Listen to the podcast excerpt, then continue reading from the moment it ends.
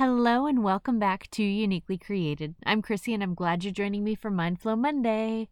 What a crazy week, right? Just when we think things can't get any more bizarre, it's kind of like the world takes that as a challenge. More bizarre? Let's meet Washington this week. And it's easy to let that throw us into a tizzy. But can I ask you something? What good does that do? Should we be upset by what is happening? Absolutely. How could we not? People are turning to anger and violence to voice their feelings, and we have a country not only divided, but feeling as though they are unheard and their voices don't count. Is that something that should concern us? Yes.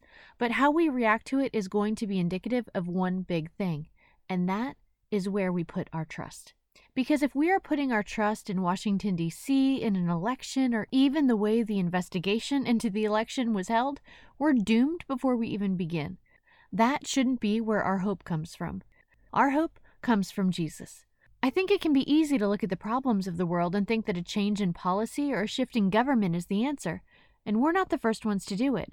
We're also not the first ones to fall on our faces when it's pointed out that the government, while it may be able to rule, does not have the ultimate control. So while we should pray for them for their discernment, wisdom, and righteous leading, why should we think that they ultimately have the ability to bring the type of restoration that we are in need of?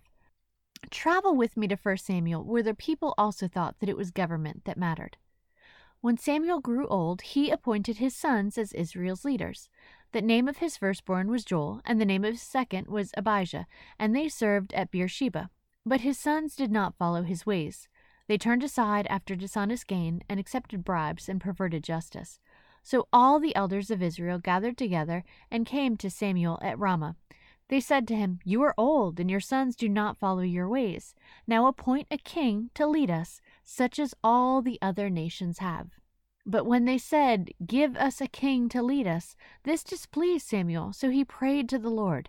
And the Lord told him, Listen to all that the people are saying to you. It is not you they have rejected, but they have rejected me as their king as they have done from the day I brought them up out of Egypt until this day, forsaking me and serving other gods, so they are doing to you.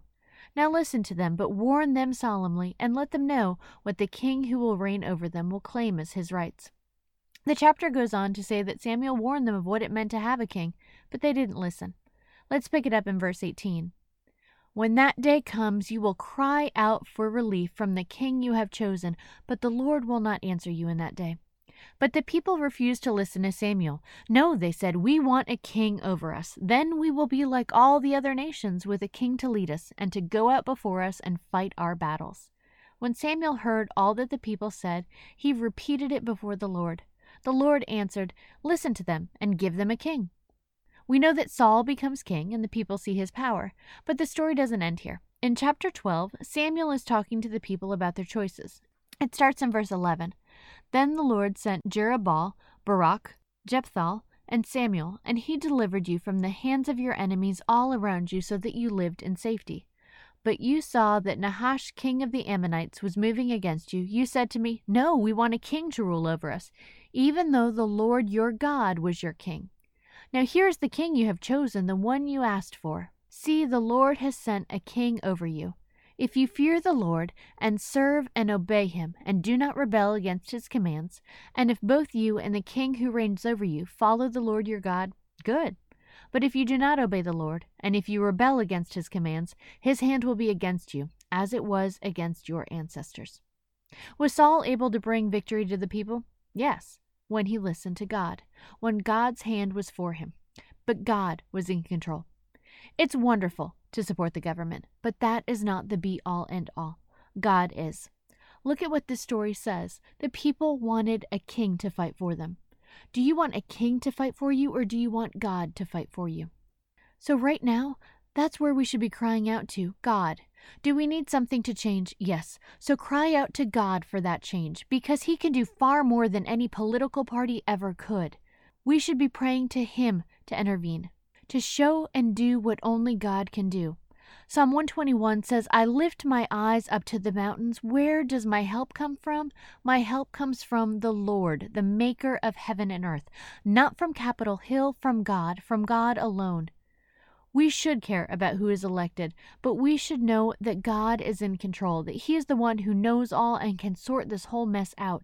He can take the chaos and He can show His glory. And remember that no matter how crazy things may seem, God is on the throne. And that is what matters. Thanks for joining me today. Remember, you can always find more uniquely created on Facebook or Instagram. And if you know someone who you think would like this podcast, pass it on. Have a great week, and I'll talk to you soon.